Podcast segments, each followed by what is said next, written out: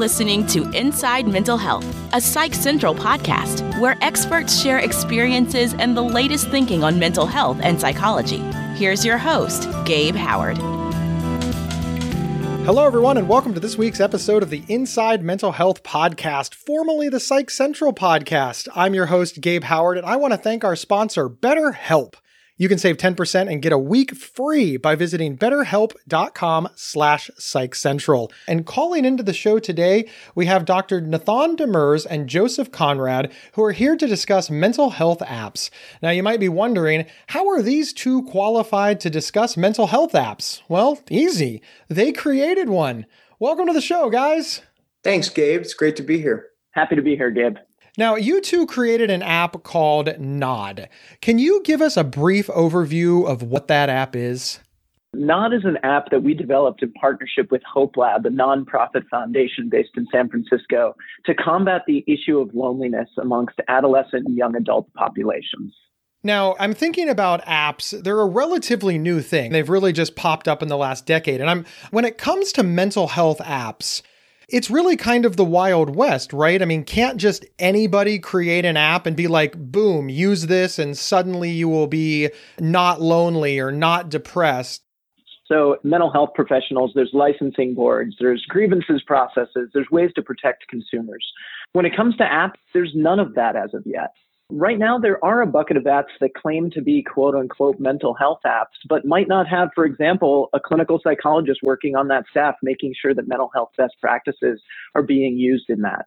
It's really important for consumers to be aware of this. Being an informed consumer is incredibly important, and we're very proud to make sure that we are bringing best of class mental health tactics what advice do you have for people when they're going through their iTunes app or their Google Play Store and they're looking at all these apps so that they can evaluate the difference? How do they know that they're getting a good app versus one of the cash grabs that are okay going out of business in 90 days? I think it's with any consumer product out there, you look to the community to help you decide is this a good restaurant or a bad restaurant? The review the ability to see what other people had said about it, how many people are using it, and you can research who's behind the app. But most people aren't going to take the time and put the energy into doing that. You know, how do you separate the good ones from the, the not so good ones? Unless you're diligent about doing research, I don't know that you really can. Um, you can try it and then see what the experience is and decide for yourself. But yeah, it's a challenge very much agree with you, Joe, that it's a challenge. And I also think that there are little ways that people can look to peel the layers of the onion back. So, just to draw a parallel, when you're looking for a therapist, most likely you're going to go to that therapist's website, you're going to look at their degree, the modalities that they use. And similarly, when an individual is looking for an app, go to the team page, see if there's a full time clinician on staff, try and see if there's any research studies that have been undertaken on that topic. And there's actually a great organization out there called PsyberGuide. I highly recommend that you check it out. That actually has experts review mental health apps and give them a rating based on their credibility. So, how much research is there? Their usability. Does it generally work? Is it fun to use? And their transparency in respects to their privacy in terms of use. So, that's another great shortcut that you can use to get a feel before you decide to buy and start using an app. Thank you so much for that tip. I think that people are leery of the reviews that are left by their peers or consumers in, in like the Google Play Store or the iTunes because they're kind of all over the place, right? And and you don't know who is a good reviewer and who is a troll. And I I think that's watered it down. Let's back up for a second. We've talked about how to find a good mental health app, but let's talk about what a mental health app is and what it is designed to do, just at its core. Sure. So mental health apps are a really big bucket, so you can't just pinpoint it. But from my perspective, mental health apps are any digital tool, and that includes in the App Store or websites, for example, that are designed to increase one's mental health and well being. And this, again, is very big. When we talk about the field of mental health, you can go to therapy for anxiety, depression, OCD, take your pick, but you can also go there to work on your work life balance marital issues, and other things. So, from our perspective and the way that we approach mental health apps, is anything that helps one's mental health and overall well being. How common is it for people to use these apps? And is there any sort of age range? In my mind, I'm thinking, okay, only young people are using these apps and they're only common if you're 18 years old. Is that true? I think there's a whole range. I think the majority of apps that are deal with mental health are targeted probably to that 18 to 45 year old, but I think it runs the gamut. In fact, we were just contacted by an organization that works in care centers that uh, provide care for seniors, and they want to talk to us about taking our Nod app but recreating that to help seniors build relationships as they get more isolated. And I think if there's a purpose, a job that needs to be done, and somebody who wants to do it, I think apps are being built across the board for not just different age groups, but specific segments or specific issues that you're dealing with. And they can be very effective. So, mental health apps are really growing in popularity. So, just since the start of COVID, there's actually been over a half a billion dollars in investment into mental health apps and startups working in this space. One thing that's very important to remember is that apps are not a replacement for traditional therapy. Um, as a clinician, I, I feel very strongly about that, but they can augment therapy.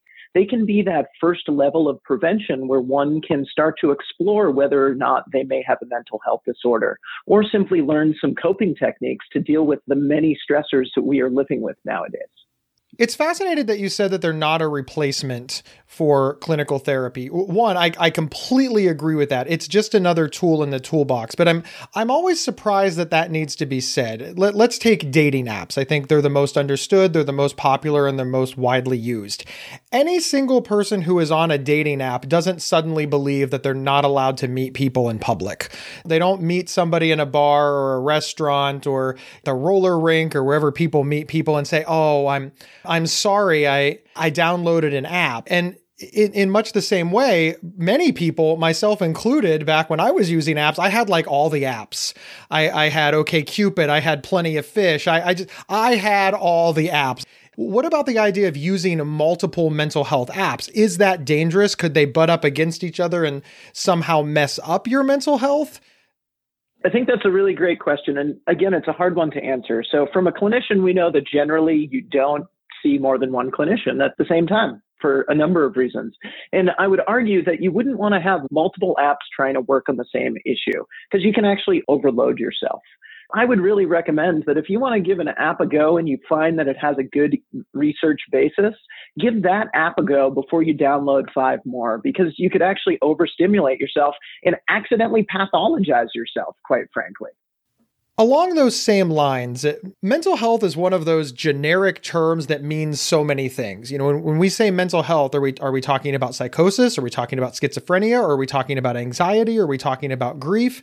And and the reason that I say that is because I know some people they're like, well, I have huge mental health concerns, and I was like, okay, well, what's going on? Well, I have anxiety. I'm and I'm like, well, okay, well, where do you put schizophrenia in? And they're like, well, that's mental health as well. Well, it's a that's a wide wide gap, but again, there's so much misunderstanding about mental health that doesn't that misunderstanding just translate right to their understanding of mental health apps and which ones will and will not work for them?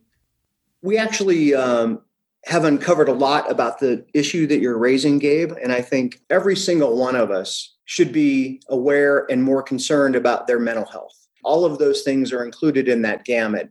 Um, we're all on somewhere on this continuum of mental health and well-being all the way from mental illness to really thriving and everything in between. To draw a quick parallel, think of telehealth medicine. My son had a rash the other day. We felt very comfortable calling, doing a telehealth visit, figuring out what that was, got a prescription, we're good to go. If my son fell and was bleeding out, we probably wouldn't call a telehealth app. We'd go to the ER. And I think there's a lot of parallels that we can think of in terms of mental health.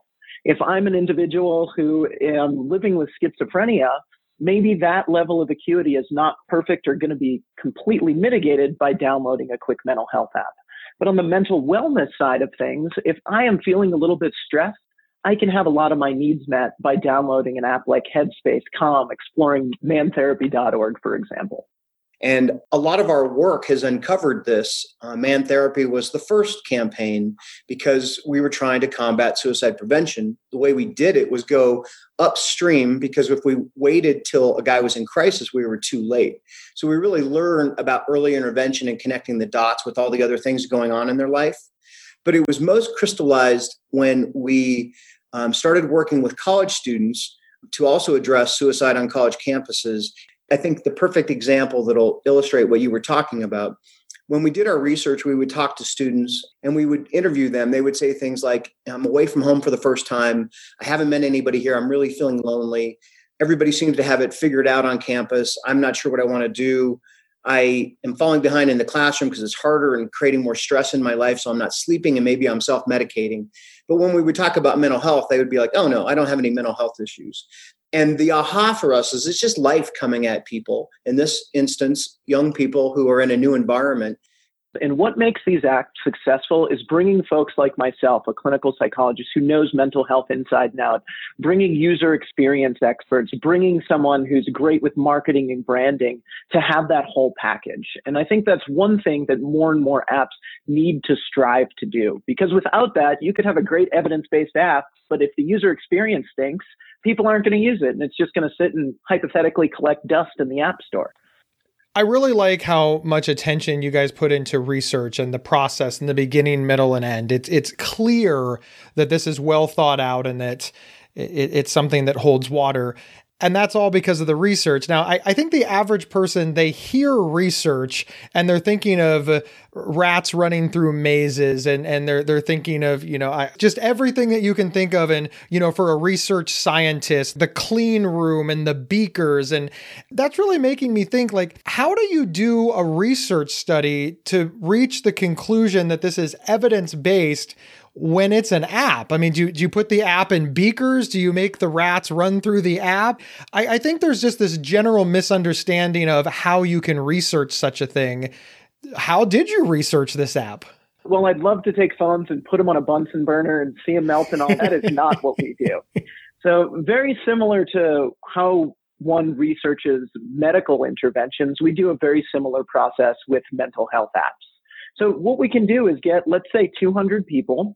On day one, we give all 200 people a bunch of mental health assessments, see how they're doing in terms of anxiety, depression, social connectedness. You pick your measures.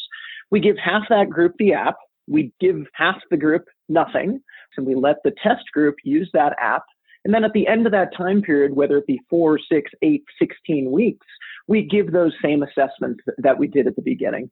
And we can very quickly learn that, wow, the group of individuals who use this app showed significantly reduced stress, anxiety, better social connections, better sleep, whatever those outcomes might be. It's called a randomized controlled trial. We'll be back in a minute after we hear from our sponsors. Is there something interfering with your happiness or preventing you from achieving your goals? I know managing my mental health and a busy recording schedule seemed impossible until I found BetterHelp Online Therapy. They can match you with your own licensed professional therapist in under 48 hours. Just visit betterhelp.com slash psychcentral to save 10% and get a week free. That's betterhelp.com slash psychcentral. Join the over 1 million people who have taken charge of their mental health. Hey everyone, my name is Rachel Star Withers, and I live with schizophrenia. I'm also the host of Inside Schizophrenia, a podcast that dives deep into all things schizophrenia, featuring personal experiences and experts to help you better understand and navigate schizophrenia.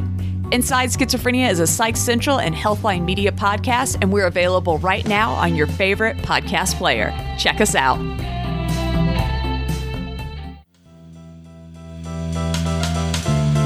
And we're back discussing mental health apps. Obviously, technology is becoming more and more of a part of our lives. It's spanning generations. I mean, even even my grandmother, who's 85 years old, is now on Facebook. So clearly, apps are here to stay. And as we learned during the pandemic, telehealth is gaining in popularity. And even people like me who hated it a year ago actually thought, "Oh, wow, well, I was." I was kind of wrong. This is really convenient. I, I love avoiding rush hour and waiting rooms and getting in quicker. What do you think the future for mental health apps are. Yeah, I think it's actually a very ironic situation of what's taking place right now because there's um, more and more research is being done and released the technology and specifically social media, which is not an app, but it's the use of technology and it's how it's really taken over how people communicate, get their information, and who they associate with. And there are supercomputers out there that are constantly running algorithms to make you stay on that app that you're on the longest because they know what you like and have liked in the past. And it's constantly feeding you more and more of that same stuff. There's a great documentary on Netflix right now called Social Dilemma, and it talks a lot about this. But we've been dealing with this for a long time. We're also now looking can technology and apps and even new ways to use social media can that be part of the solution? Can we use that connectivity and those apps and those social media platforms for good and to actually learn from our earlier experimentation with it? And so it's really intriguing to be able to be in this space and try to use technology for good including those big social media platforms I have kind of a point counterpoint question. So I'm, I'm asking both of you, and, and Joe, you can go first. But I'm interested to hear the perspective from a market researcher versus a, a clinical researcher. Do you think that mental health apps are working? Are they making us better? Generally speaking, I would say yes. The most popular ones out there are growing through word of mouth and popularity, and they have success and they can advertise seeing calm come on your feed and give you 15 seconds of quiet and um, those those little impressions add up. I always like to look at are they doing more evil in the world or more good in the world? And i think that the success and the cream rises to the top right? The fly by night ones are not going to be around but the really good ones that are well crafted and have evidence that they are successful. And at the end of the day provide a rewarding valuable experience to the user that's nothing but good. And i think that uh, that in the end wins out. Joe, I really agree with all those points. And just a, a, few additional ones from a clinical perspective. First, we know that a lot of people very quickly point to technology as the root cause of all the mental health challenges that we're seeing nowadays.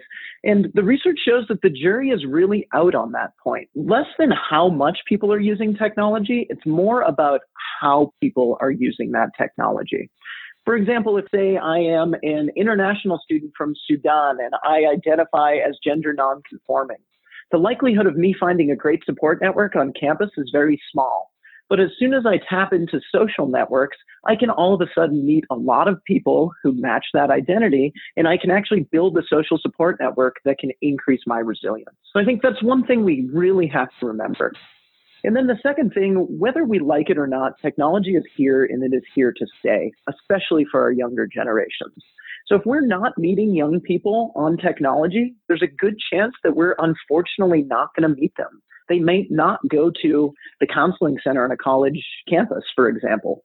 And a quick analogy I know I keep going back to medicine, but it works so well. Back in the, let's say, 70s, medicine realized, you know what would be a lot better than treating heart attacks over and over again? It'd be a lot more effective to treat high cholesterol. And when it comes to mental health, I think mental health apps specifically are a great scalable intervention that can be delivered to the masses to be able to reduce mild anxiety and depression and help people find work life balance and sleep better rather than waiting till those small stressors become bigger issues that warrant significant clinical attention. Great point. I, I, agree. That is a, a, great point. And I like what you said about it's here to stay. It's if you look throughout history, everything new has been vilified, you know, and in my generation, my parents were positive that heavy metal music was going to ruin their child. And you go back to my mom's generation and they were positive that rock and roll was going to ruin their child. And it seems like everything new is very dangerous. And I'm, you know, I have a granddaughter who watches Disney television about rock bands. I was like, how are parents letting their kids watch that? It was so evil back when I was growing up. I, I think this is what we have to learn about technology. Now, now that said, I'm I'm not saying that there's absolutely zero problem with with heavy metal music or rock music. I'm sure we can find something, but by and large, it was just music. I do think that's what we're going to find with technology. Uh, also, we believe in many pathways to recovery, right? So if this is working for you, it doesn't automatically mean it's going to work for somebody else.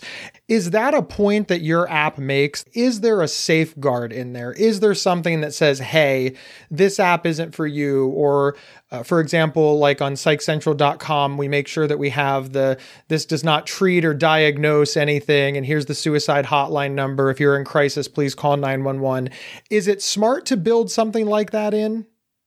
So going back to what Nod is, it's an app to help bolster social connections to combat the issue of loneliness. What's nice is, as a social species, I would argue that just about everyone could use the little extra attention on bolstering our social connections. So while we do acknowledge it's not designed for everyone, everyone who uses it can benefit. But to get to your question, there are mental health apps that are not designed for everyone. For example, an app that is designed to help people who are coping with symptoms of OCD. That's not an app that everyone likely needs. And OCD, I'm sorry, is obsessive compulsive disorder. So making sure that the why behind you're using an app is very important. And most importantly, I know we've said this, but I want to hammer it home, making sure that any app you're using, if it has to do with mental health, was vetted by a mental health clinician. Because we have to make sure that in these apps we are using mental health best practices. We have safeguards to make sure that if a user is endorsing any level of acuity that we are making those appropriate referrals. I think that is the single most danger quote unquote if you will in these apps is that if we don't have those safeguards and triggers to a higher level of care when it is indicated and earlier you mentioned a website where people could get unbiased information to to stay safe with these apps. Can you mention that again for our listeners, please? Yeah, I'd be happy to. It's psyberguide.org. P S Y B E R guide.org. It sounds like that what you're saying for the end user is to make sure that the app is meeting their needs and is allowing for some tailoring to them. Uh, for example, if the app is like, well, I, I don't care that you don't like this, you have to do it because the app didn't consider that and we want you to keep using it. Those are the apps that become, for lack of a better word, dangerous. Is, is that is that a fair statement? Gabe, I, I agree with that. I think what's so important when it comes to mental health, just like physical health, one size does not fit all. We can't just try and put the circle in the square hole and think it's going to work. I can't download a sleep app if I'm trying to work on symptoms of depression. Although they're correlated, it doesn't mean that app A is going to work for condition B. And of course, just because it works for your friend doesn't mean it's going to work for you. The, the same rules of traditional therapy or traditional psychiatry obviously apply to the apps. I know we see this a lot in weight loss. You know, my my friend lost 20 pounds on XYZ, so now I'm using it. But of course, you're a diabetic and your friend isn't, so now you put yourself in harm's way. So I think it's very important, uh, wouldn't you agree, to make sure that it addresses all of your needs not just most of them, and that you have some reason to utilize this based on success, not based on it's popular at your school, college, and your social peer group, or because your mom gave you a one year subscription for your birthday, and all the other horror stories that we kind of hear about. Absolutely. just to draw another parallel, not every therapist fits with every client a lot of times when you're searching for a therapist, you need to shop around a little bit. And apps aren't that dissimilar. A lot of therapists offer a free consultation. A lot of apps offer a free trial period. And don't be afraid to give it a shot. And if it doesn't work, say, this one isn't for me, and keep shopping around. I love that. And you guys have been great. Thank you so much for being here. Where can our listeners get more information on what you guys are doing? You can go to gritdigitalhealth.com and that'll give you an overview of our company and all of the different projects that we're working on. Also, our sister company is Cactus. We're an ad agency based in Denver. And uh, you can go to cactusinc.com to see the innovations that crew is working on. We're also piloting our U Wellbeing platform. So, in light of COVID, we know emergency responders have been placed under enormous stress um, being on the front lines of COVID. So, we actually transcreated our well-being model for emergency responders. It's been a, a huge success thus far, and people can check it out at u.responderstrong.org should people be interested. Joe and Nathan, thank you so much for being here. And to all of our listeners, wherever you downloaded this podcast, please subscribe. And, and hey, I have like a really big personal favor please, please rate, rank, and review us. Use your words and tell other people why they should listen. Share us on social media. And again, tell people why they should click on that button. I would consider it a personal favor. My name is Gabe Howard, and I am the author of Mental Illness is an Asshole, which is available on Amazon.com, or you can grab a signed copy for less money at GabeHoward.com, and I will include show stickers. We'll see everyone next week.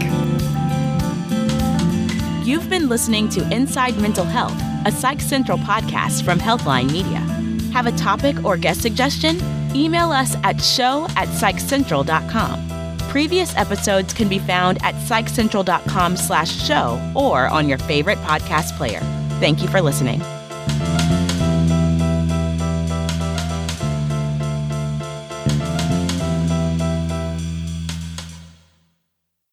There are few words more misunderstood and misused than OCD.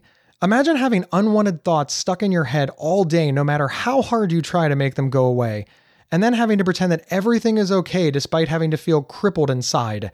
That's OCD. 1 in 40 people suffer from it globally, but there's hope. If you have OCD and need help, you can get better with specialized treatment. NoCD offers effective, affordable, and convenient treatment for OCD and is covered by many major insurance plans. Go to nocd.com to learn more. That's nocd.com.